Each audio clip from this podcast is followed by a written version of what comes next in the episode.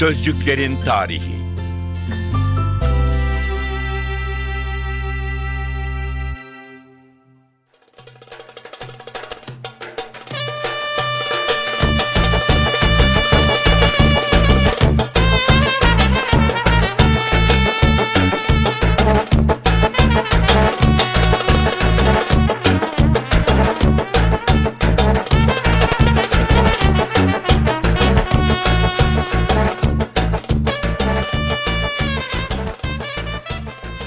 Parada pulda gözüm yok, inan baba.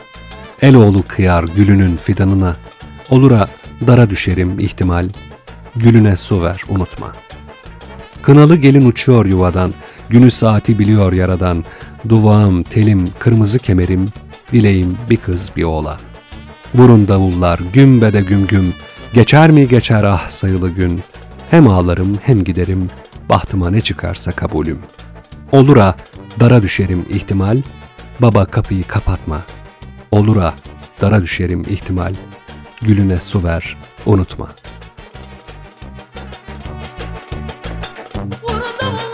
Gümbere güm güm Geçer mi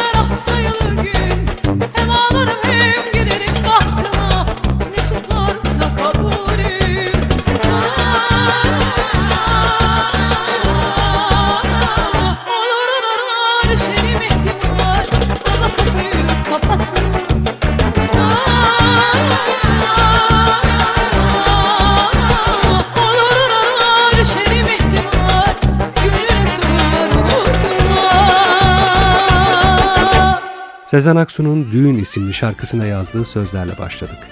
Sözcüklerin tarihinde bu bölümün konu başlığı Düğün, iki hayatın düğümlenmesi ritüeli.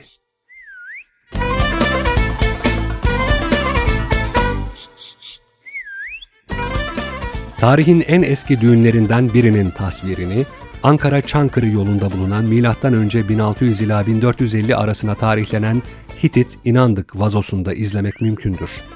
Bilinen en eski evlilik belgesi ise Yahudilerden kalma M.Ö. 5. yüzyıla ait Aramca yazılmış bir papirüstür. Sağlıklı 14 yaşında bir kızın 6 inek karşılığında evlilik akdinin yapıldığını bildirir bu papirüs parçası. Türkçedeki düğün sözcüğü etimolojik incelemeye göre eski Türkçeden günümüze miras bir sözcük. Kadim Türklerde tügün, bağ anlamında kullanılıyor. Tügmek, bağlamak kelimesinden ne son eki ile yapılmış bir isim. Tügmekten türetilen bağlamak fiili ise yine eski çağlardan günümüzde Türklerde iki kişiyi nikah bağıyla bağlamak anlamına geliyor. Özellikle evlenme akdini bir bağ olarak gören kadim Türkler, tügün sayesinde bu kutsal bağın kurulmasını kutluyor. Ülkemizde düğünü sadece iki insanın hayatını birleştirmesi üzerine kurgulanmış bir eğlence olarak tanımlamak yetmiyor. Kaldı ki erkek çocuklarında ergenliğe geçişin resmi kutlaması olarak görülen İslam'ın farz kıldığı uygulamalardan biri sünnet içinde düğünler yapılıyor. Buradan hareketle Anadolu topraklarında düğün gerçek anlamda bir toplu eğlence, şenlik anlamını taşıyor. Yine de ana eksende sözü edilen kutlama iki insanın hayatını birleştirmesi. Son yılların güçlü mizah kalemlerinden Gülse Birsel, Yolculuk Nereye Hemşerim isimli kitabında düğünü ya da Türk düğününü şöyle tanımlamış. Düğün dediğin sonuçta iki kişinin iyimser bakış açısıyla uzun bir zaman birliktelik sürdüreceklerini resmi olarak açıklamalarıdır. Sevinen olur, sinirlenen olur, gelinin ya da damadın eski sevgilisi ya da nişanlısı takımından intihara teşebbüs eden, dünürlerden gelini ya da damadı beğenmeyip bunalıma giren olabilir. Ama resmi tavır herkesin mutluluktan patlarcasına gülümsemesidir. Bu vesileyle bir gece toplanılır, yenilir, içilir, çalgı çalınır, hoplanır, zıplanır, toplu halde sevinilir.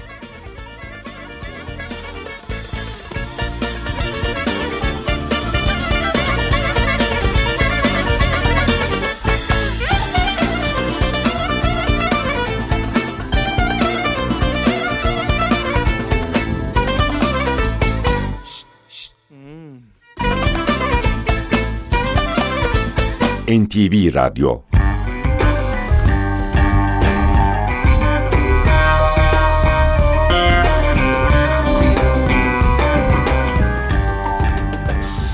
Türkiye'de düğün konusunda hatırlamamız gereken ilginç bir tarihi gerçek de Kurtuluş Savaşı sırasında Türkiye Büyük Millet Meclisi hükümetinin çıkardığı 1336'ya 1920 tarihli ve 55 sayılı Düğünlerde Meni İsrafat Kanunu'dur. Düğünlerde fazla masraf yapmak ki burada herhangi bir ölçü belirtilmemiştir ve ikiden fazla çengi oynatmak yasaklanmıştı.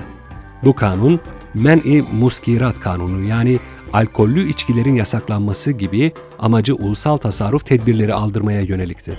Zira ilk meclisin çalışmalarının büyük bir bölümü mali konulardan oluşuyordu. Çıkartılan yasalarla her türden devlet geliri artırılmaya çalışıldığı gibi bir taraftan da özel harcamalardaki savurganlıklar önlenmeye çalışılıyordu. Maksat, devletin yaptırım olanaklarını kullanarak elde edilmesi planlanan tasarrufun en buhranlı günlerini yaşamaya hazırlanan Kurtuluş Savaşı'na kanalize edilmesini sağlamak, mücadelenin giderleri için altyapı hazırlamaktı.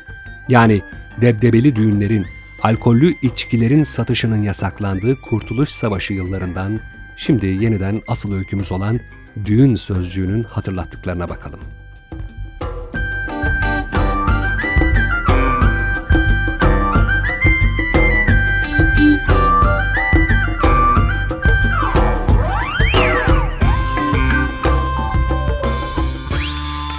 Kudret Emiroğlu'nun Gündelik Hayatımızın Tarihi isimli kitabından Türkiye'de düğün faslını okuyalım. Türkiye'de düğünlerin salonlarda yapılması 1930'lu yıllarda bütün Anadolu'da yaygınlaştırılan balo geleneğiyle ilgilidir. Abdülmecit İngiliz elçisi Canning'in balosuna katıldığında tepki toplamış, Şeyhülislam baloya gitmezken Ortodoks papazlarına göre saz dinlemek ve raks seyretmek büyük günah olduğu halde bil cümle patrikler ve hahambaşı dahi baloya katılmıştı. Osmanlı'nın son döneminde Türk Ocağı kültürel çalışmaları çerçevesinde balolar düzenlemeye başlamıştı. Cumhuriyetin ilanından hemen sonra önce Eylül ayında İzmir'de ve daha sonra resmi olarak 29 Ekim 1925'te ilk Cumhuriyet Balosu düzenlendi. Ardından Türk Ocağı ve Hilali Ahmet Tayyare Cemiyeti bulunan illerde Cumhuriyet balolarının verilmesi hükümetçe yerine getirilişi takip edilen modern yaşamın gereklerinden biri olarak kabul edildi. 1920'li yıllarda taşra balolarında kadın erkek ayrımı yapıldığı gibi ihbarlar hükümete iletilirken, halk evlerinin Anadolu satına yayılmasıyla balolar hem sayı olarak çoğaldı hem de baloya katılım taban olarak genişledi. Vals ve tangodan sonra zeybek oynandığı gibi eleştiri ve alaylara konu olsa da bu balolar halk evlerinin şehir seçkinlerinin nikah törenlerine ve düğünlerine de açılmasıyla 1960'lı yıllardan itibaren kasabalara varıncaya kadar evlilik törenlerinin olmazsa olmaz koşullarından biri olarak salon düğünü talebinin yerleşmesinde ilk adımı oluşturdu. Böylelikle özel düğün salonlarında, gazino, büyük lokantalarda yapılan salon düğünü, yarı kapalı park gibi mekanlara da taştığında aynı biçimi korur oldu. Kuru pasta ve limonatayla başlayan ikram geleneğinin ayrılmaz öğesi olarak düğün pastasının yaygınlaşmasında salon düğünlerinin büyük katkısı vardır.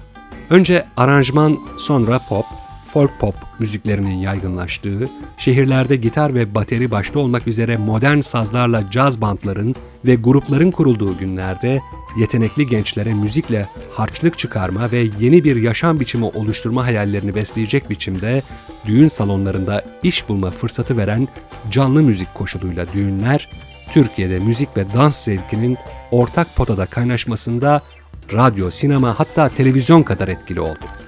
Popüler parçalarla komparsitanın, moda danslarla göbek atmanın, yerel halk oyunlarıyla hiçbir yöreye ait olduğu söylenemeyecek bir biçim almış olan halayın, kız ve erkek taraflarının ve davetlilerin kimlik ve niteliğine göre harman olduğu düğün pistinde yaşananlar, düğün olur iki kişiye, kaygısı düşer deli komşuya sözüne örnek olmamak için gene orada kalmalıdır.''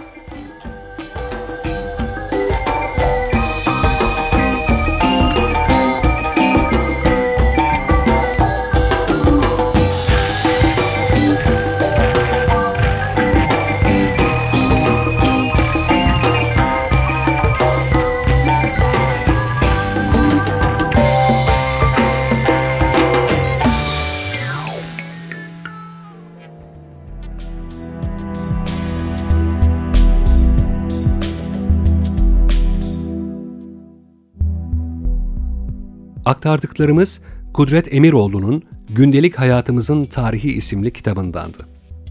Sözlükler, ansiklopediler, düğün sözcüğünden şöyle bahsediyor. Evlenmeyi kutlamak üzere yapılan bir tören ve eğlenti. Düğünler, evlilik olgusunun ortaya çıktığı ilk devirlerden biri yapıla gelmekte. İlk çağlarda yapılan düğünlerin asıl görevi, evliliğe kötü ruhların gelmesini önlemek amacıyla düzenlenmiş olmaları. Bu çağlarda düğünlerin mümkün olduğundan fazla kalabalık ve eğlenceli olmasına dikkat edilmiş, kalabalığın ve eğlencenin çokluğu oranında kötü ruhların evlilikten uzak kalacağına inanılmış. Doğal olarak bu gelenek modern toplumlarda yeni bir hayat düzeninin kurulmasını kutlama şekline dönüşmüş. Yaşamın temel dönüm noktalarından biri olan evlenme, hem kadın ve erkeğin yaşamını birleştirmesi açısından bireysel, hem de aile ve akrabalık bağlarının kurulması açısından toplumsal bir olgu. Türkiye'de özellikle küçük köy topluluklarında düğün, köyün tamamını içine alan bir faaliyet olması nedeniyle bir bayram anlamını kazanıyor. Evliliğin aşamaları sırasında yapılan törenlerin bazıları yeme içme, eğlence havası içinde geçerken bazıları ağıt görünümünde. Evliliğin tümünü içine alan töre ve törenlerin sergilendiği aşamalarsa şöyle sıralanabilir. Düğün öncesi, görücülük, dünürcülük, kız isteme, söz kesme, şerbet, nişan, düğün okuntusu, çeyizin gitmesi ve sergilenmesi, gelin hamamı, düğün, kına gecesi, kız kınası, oğlan kınası, gelin alma, nikah, gerdek, gerdek ertesi ve düğün sonrası uygulamaları.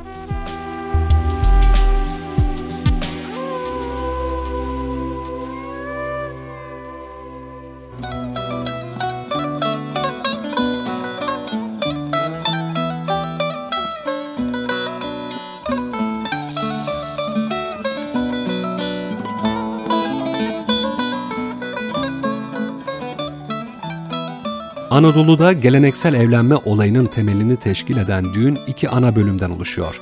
Kına gecesi ve gelin alma. Düğünden bir gün önce kız evinde ve oğlan evinde yapılan törene kına gecesi deniyor. Kına gecesi her iki tarafta da yapılabilir ama daha yaygın biçimde kız evinde kadınlar arasında yapılıyor. Kına gecesinin yapılacağı gün erken bir saatte erkek evinin çatısına bayrak asılıyor. Bayrak, özel olarak seçilen bayraktar tarafından kalabalık grubun da eşliğiyle eğlencelerle toplu olarak asılıyor. Bazı yerlerde bu eğlence sırasında bayrak ekmeği denilen yemek orada bulunanlara ikram ediliyor. Bayrağın asılması düğünün başladığının resmen ilan edilmesi demek. Kına gecesinin olduğu gün ya da birkaç gün öncesinde gelinin çeyizleri kız evinden alınıyor, oğlan evine getirilerek gelinin odası hazırlanıyor. Gelinin çeyizleri bazen düğünden birkaç gün önce kız evinde, bazen de düğün ve sonrasında oğlan evinde sergilenerek misafirlere gösteriliyor.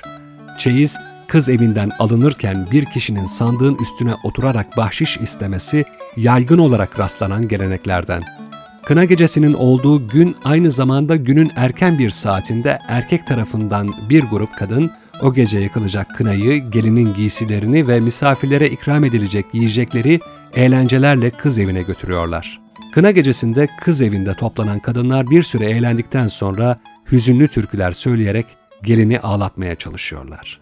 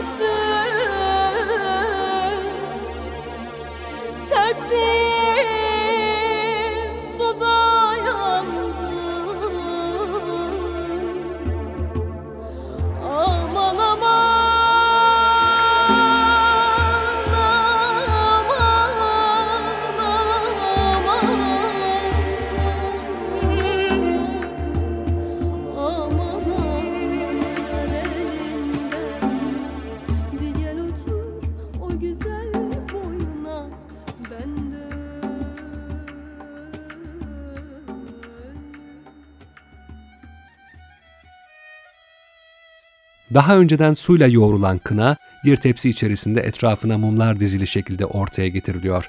Bazı yörelerde önce geline kına yakıldıktan sonra misafirlere de kına dağıtılıyor.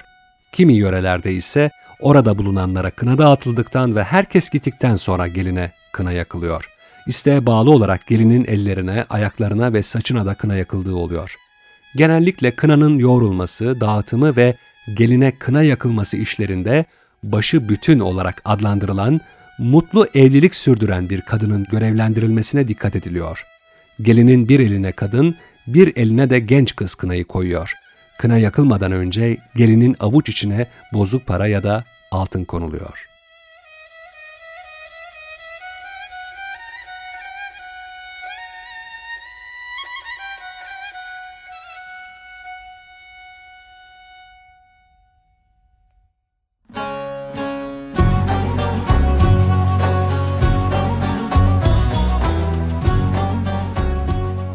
Kına gecesinin ertesi günü hem gelin alma günü hem de düğün günüdür.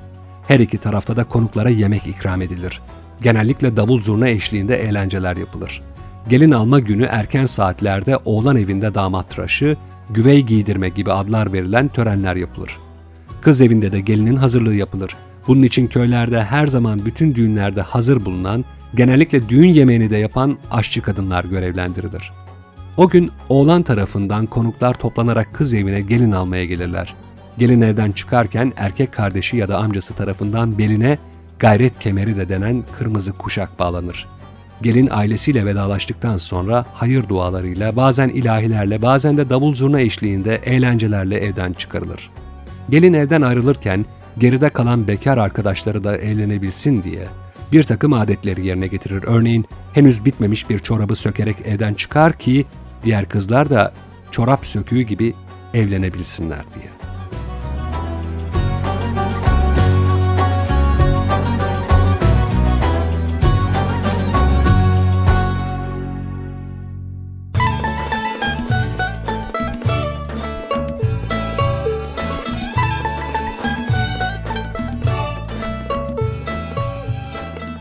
Gelin baba evinden çıkarken ve oğlan evinin kapısından girerken evliliğin yolunda gitmesi, çiftin mutlu olmasını sağlamak için bir takım dinsel ya da büyü niteliğinde işlemler yapılır.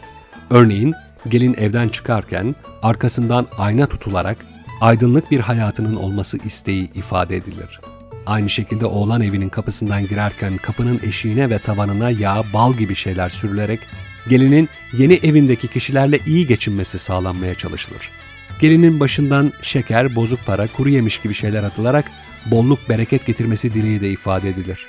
Düğün akşamı erkek tarafında kalmış az sayıda misafire yemek verilir ve gelinle damadın imam nikahı kıyılır. Önceleri resmi nikah düğünden sonra herhangi bir tarihte yapılabilirken, son dönemde düğün öncesinde resmi nikahın mutlaka yapılmış olmasına özen gösteriliyor. Genellikle köylerde düğün alışverişi için taraflar bir araya geldiklerinde resmi nikah da yapılıyor.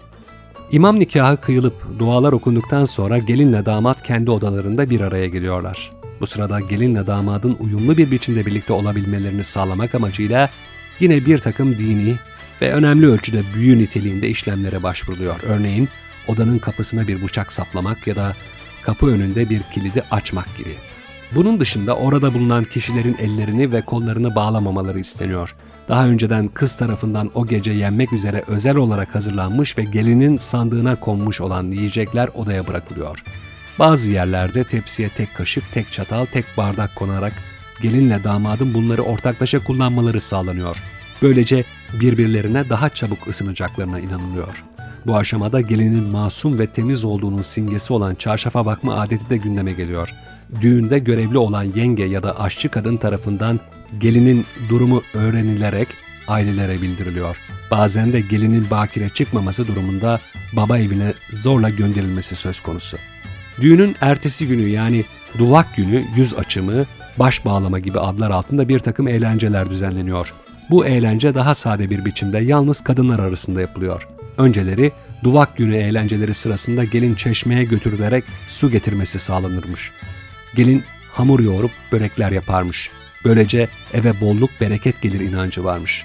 Ancak bunlar artık unutulmuş gelenekler. Duvak günü eğlenceleri de artık Anadolu'da pek çok yerde yapılmıyor.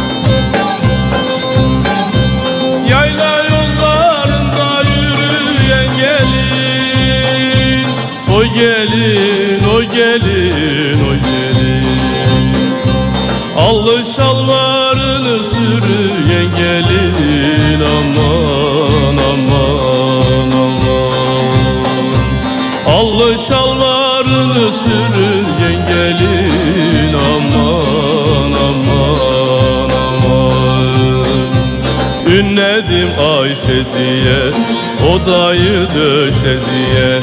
Ünledim Fatma diye Kaşların çatma diye. Ünledim gülsün diye Yanıma gelsin diye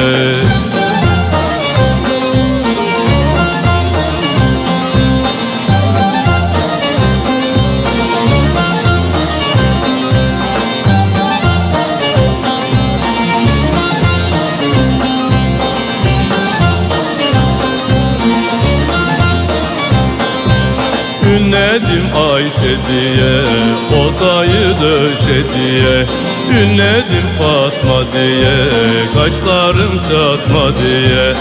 Ünledim gülsün diye Yanıma gelsin diye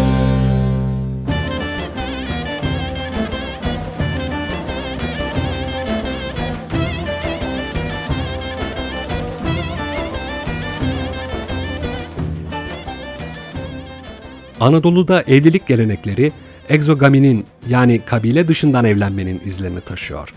Kız isteme adetlerinden düğün törenlerine kadar birçok öğe, kız ve erkek taraflarının iki kabile gibi karşı karşıya geldiği bir çekişme manzarasını andırıyor.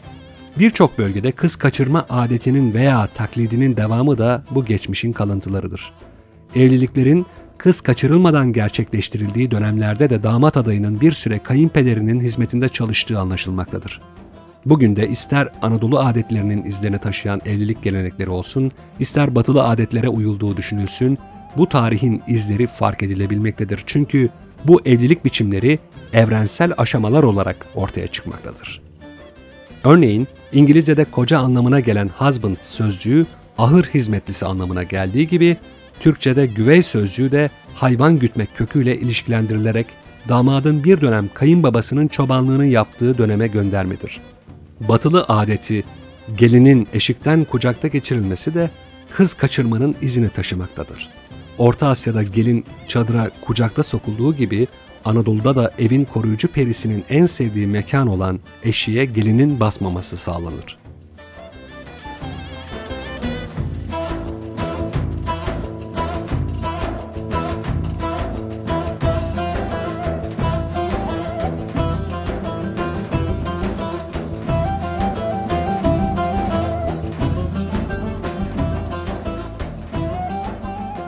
Kızını gelin veren ailenin ayrılığın işareti olarak ağaç veya ip kıyması adeti Orta Asya'da yaygındır ve Anadolu'da da nikah kıymak, beşik kertmek sözlerinde halen bu adet yaşamaktadır.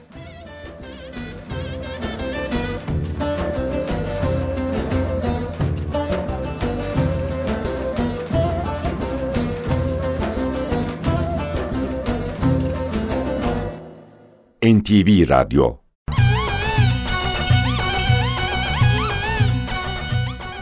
Düğünden söz ederken davetiye, nikah şekeri ve nikah fotoğrafından da söz etmek gerekir. Düğün davetiyesi Türk folkloründe okuntu çıkarmak, davet etmek okumak, davetçi de okuyucudur. Oğuzlarda ok davet simgesi iken bugün aynı adı taşıyan okuyucunun tepsisine davet edilenin yakınlığına göre ekmek, şeker, havlu, mendil ve buna benzeyen eşyalar konulmaktadır. Mumla davet etmek saygı belirtisidir. Bu nedenle kırmızı dipli mumla davet etmek deyimi türemiştir. Okuyucu yani davetiyeyi götüren kişi çarşamba kına gününe, perşembe gelin indirmesine, cuma gelin duvağına davette bulunur. Ankara ve İstanbul'dan başlayarak düğün davetiyesi bastırılması 1930'lardan sonra adet haline gelmiştir.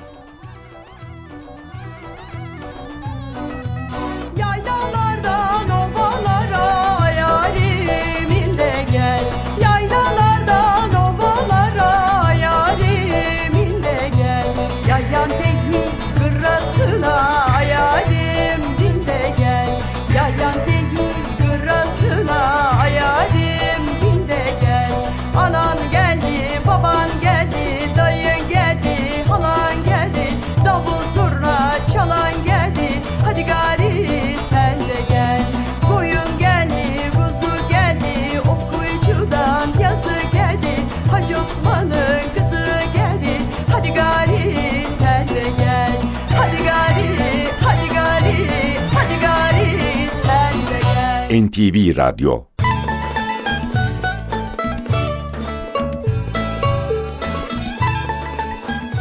Nikah adetleri imam nikahıyla medeni nikahın karışımından oluşur. İki gelenek de birbirinden etkilenmiştir. Eskiyle yeni, şehir ile köy, dinselle laik, gelenekselle modern iç içe geçer. Büyük şehirlerdeki nikah şekeri dağıtma adeti Ankara'nın doğusundan itibaren nikahla düğün birleştiği için yaygınlığını gittikçe yitirir. Nikah şekerleri eskiden mevlüt şekeri biçimindeyken bugün bu benzerliğini yitirmiş, çok çeşitlenmiş, şekerin içine konulduğu kaplar da ahşap, seramik, plastik gibi çok çeşitli biçimler kazanmıştır. Nikah fotoğrafı çektirmek de düğün yapılsın yapılmasın nikah törenlerinin önemli unsurlarından biridir. Fotoğraf stüdyosuna gitmek veya düğüne fotoğrafçı getirmek gibi tercihlere 1980'lerden itibaren düğünlerde video çekimi yapmak da eklenmiştir.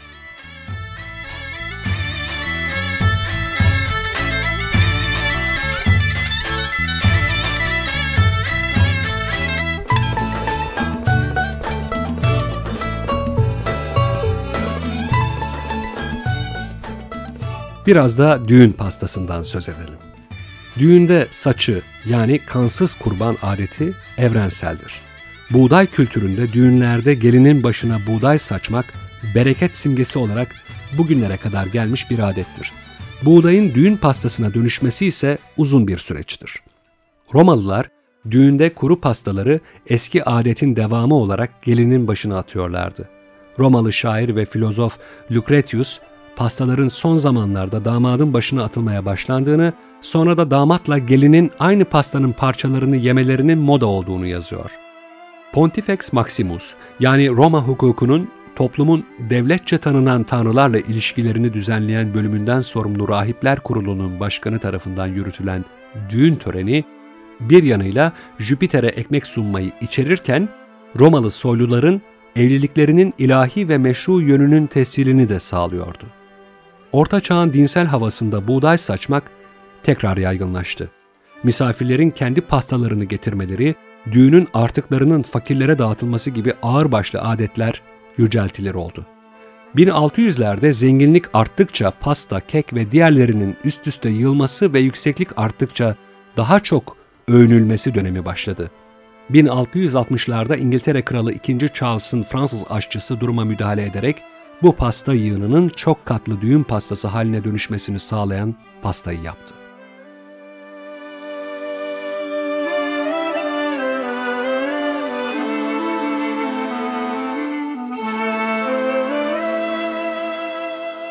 Sözcüğümüz düğün olunca biraz da gelinlik ve duvaktan söz etmeliyiz. Gelinlikten daha eski olan gelinin yüzünü örtmesidir. Asurlarda nikah, tanıklar önünde kadının başının örtülmesiyle tescil edilir. İbrani, Arami dillerde gelin sözcüğü örtünme anlamında kalattu, Latince'de düğün, peçeyle örtünme anlamında obnubere, Almanca'da kadın, weib, örtülmüş, gizlenmiş, önüne perde çekilmiş anlamında viba sözcüğünden geliyor. Yüz görümlüğü adeti de duvağın önemine işaret ediyor. Kuzey Avrupa ülkelerinde yalnızca kaçırılan gelinler yüzlerini örterdi. Renk değil, gizlenme önemliydi. Milattan önce 4. yüzyılda Yunanlılar ve Romalılarda yarı saydam peçeler moda oldu. İğneyle saça tutturuluyor veya şeritlerle bağlanıyorlardı. Moda renk kırmızıydı ve Romalılar flammeum adı verilen alev kırmızısını yeğliyorlardı. Gelin düğünde de bu renk giyiyordu. Orta çağda renk önemini kaybetti ve kumaşın bahası ve takıların zenginliği ön plana çıktı. 16. yüzyılda İngiltere ve Fransa'da beyaz gelinlikler yaygınlaşmaya başladı.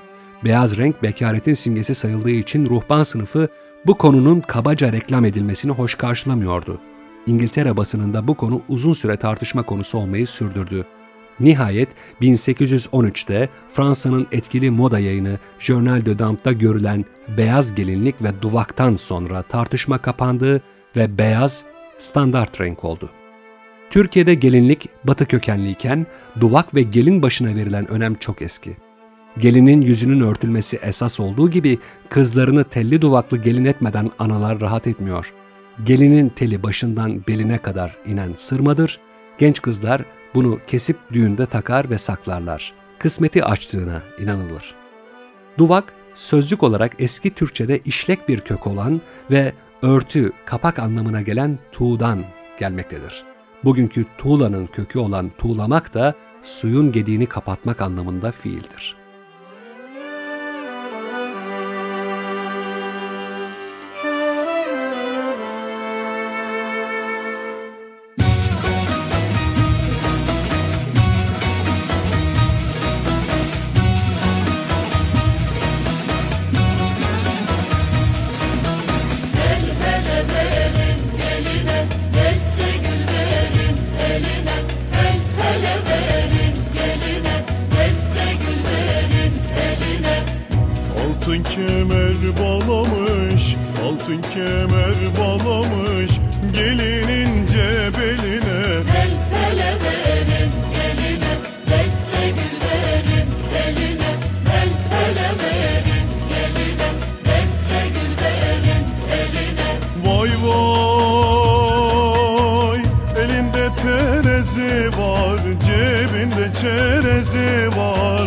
Elinde terezi var Cebinde çerezi var.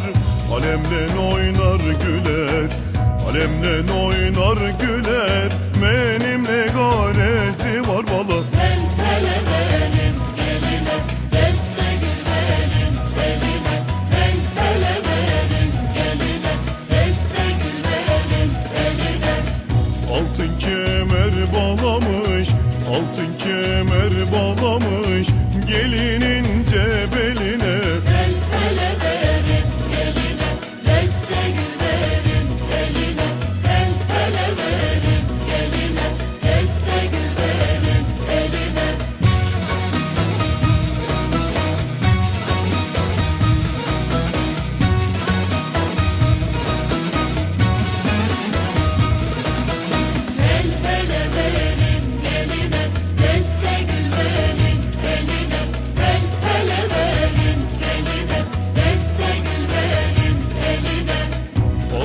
kemer bağlamış, altın kemer bağlamış Gelinince beline El hele verin geline Deste gül verin eline. El hele verin geline Deste gül verin eline. Vay vay Kapıdan geçti yarim Yaramı deşti yarim. Kapıdan geçti yarim eller sözüne Uydu eller sözüne Benden vazgeçti yarim bala. El hele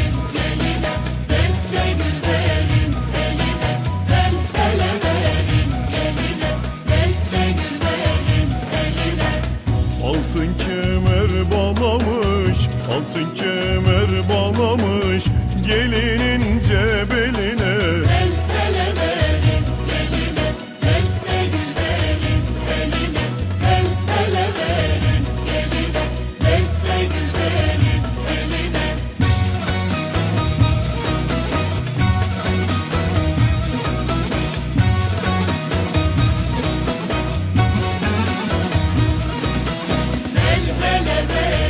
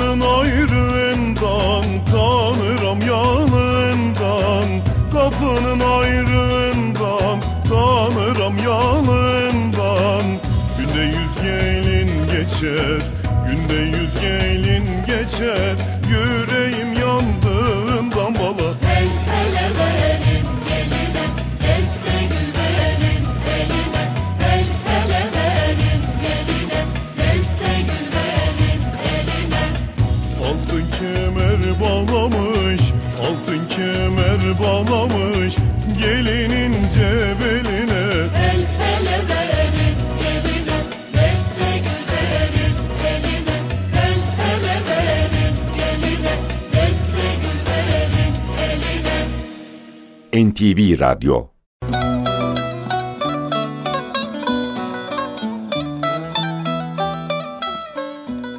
Geleneksel dönemde düğünlerde kadınlarla erkekler bir arada bulunmazken, Avrupa tarzı gelinlik ve düğün kıyafetlerinin Alaturka düğünlerde de giyilmesi sorun oluşturmamış, moda dergilerinden çıkarılan kalıplara göre dikilen elbiseler, Cumhuriyet'ten önce kadın kıyafetinde değişimin yaygınlaşmasını kolaylaştırmıştır. 860 yılında Papa 1. Nikolas, nişan yüzüğünün evlenme arzusunu bildirmek üzere takılmasının zorunlu olduğu kararını aldı. Evliliğin kutsallığı ve boşanma yasağının savunucusu olan Papa, evliliğin fedakarlık gerektirdiği savıyla altından başka yüzüğün de kabul edilemeyeceğini kararlaştırarak geleneğin bir anlamda kurucusu oldu. Yahudiler evlilik yüzüğünü işaret parmaklarına, Hintliler baş parmaklarına takıyorlardı. Eski Yunanlılar M.Ö. 3. yüzyılda aşk damarının 3. parmaktan geçip doğrudan kalbe ulaştığını keşfettiler. Baş parmağın sayılmadığı bu hesabı Romalılar da benimsediler. Hatta doktorlar ilaçlarını bu sağaltıcı yani tedavi eden, şifa veren parmakla karıştırıyorlardı. Hristiyanlar da bu adeti sürdürerek yüzüğü baba adına işaret parmağının ucuna geçirip oğul adına orta parmağı aktardıktan sonra Ruhul Kudüs adına yüzük parmağına geçirip amin diyerek dinselleştirdiler. Altın yüzük takma ayrıcalığı Romalılar zamanında yalnızca senatörlere, yüksek kamu görevlilerine ve daha sonra şövalyelere tanınıyordu. İmparatorlar bu ayrıcalığı nişan, madalya anlamında belirli kişilere takıyorlardı. Justinianus bu hakkı bütün Roma yurttaşlarına verdi. Katolik kilisesi hiyerarşisinde yüzüklerin takılacağı parmaklar ve taşları papadan rahibelere kadar belirlendi. Farklı adetler gelişmiş olmasına karşın altın yüzük bütün Avrupa'da evlilik bağının simgesi haline geldi. Yüzük ve terzi yüksüğü Uygurca döneminden beri Türkçede de var ve batıda olduğu gibi sihirli yüzük masallara girmiş.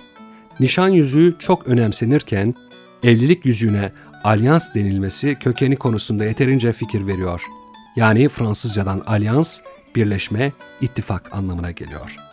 İslam fıkhına göre altın, gümüş kullanmak erkeklere yasak olmakla birlikte israf ve lüks anlamını taşımadığı ve örften zaruret olduğu için nişan ve nikah yüzükleri helal sayılıyor.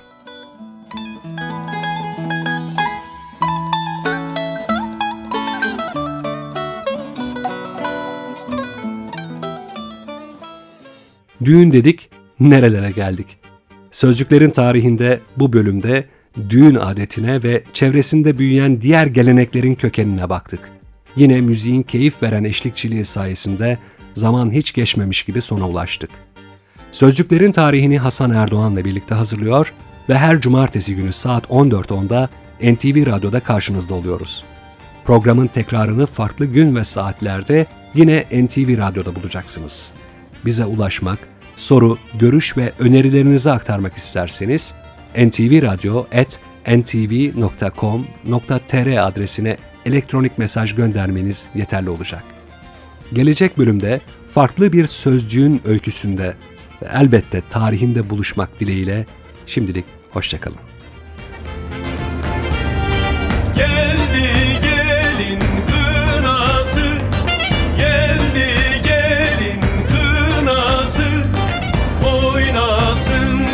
kız anası Oynasın kız anası. Oğlan bizim kız bizim Oğlan bizim kız bizim. Çatlasın kaynanası Patlasın kaynanası. Geliyor düğün alayı Kaynanalar çeksin halayı Geliyor Başlıyor düğün alayı Kaynanalar çeksin halayı.